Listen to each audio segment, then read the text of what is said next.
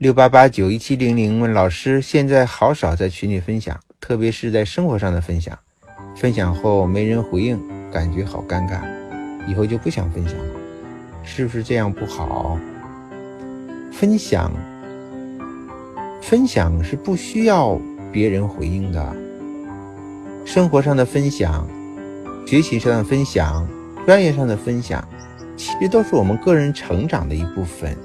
就像我们吸气、吐气一样的，话都要说，跟谁说是我们的选择，跟一个人说，跟三百个人说，在一个群里说，在线下说，都可以。不要怀着特别强的功利心，总想着得到别人的回应，这是一种弱者的表现。真正的强者是不管别人的。他自顾自地去生长、去变化、去开花结果，它是通过吸引的方式能得到别人的认可。所以呀，在分享这个环节，我们要做一个强者。我曾经在跟我的徒弟讲过，冬天我会去公园里面。嗯，你如果要在北京的话呢，北方的冬天你就会知道，万树凋零啊。所有的树都没有叶子，光秃秃的，树会在意我们对它的判断吗？会在意我们对它的喜好吗？不会。它为了保存自己的实力，它把叶子全部都脱光，然后呢，保存自己的根，等待春天的到来。春天来了之后呢，嗯，它就发芽、开花，哇，变得满树梨花。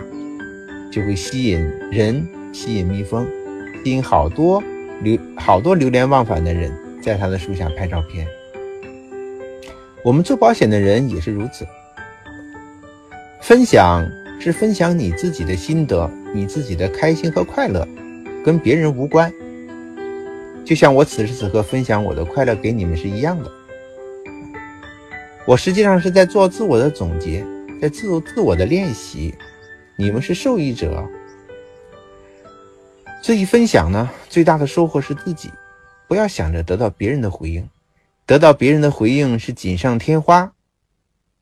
如果没有别人的回应呢，我们自己也很开心和快乐，能够获得成长，这就很好了。所以啊，心态要摆正，就会发生很大的变化。如果你一天一天的在群里分享，虽然别人没有回应。但是人家也不是傻子，也不是聋子，也不是瞎子，他能够看见你所做的，能够听到你所讲的，能够感受到你的温度、你的真诚、你的专业，这些都会潜移默化的深入他们的灵魂，成为他们有一天选择你的理由。这就是淡如水的君子之交。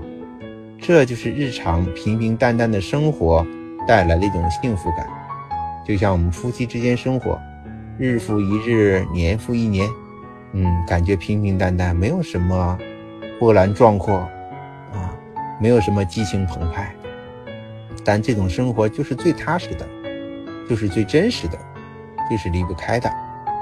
所以我们要营造这样一种群里分享的氛围，让自己成长的同时。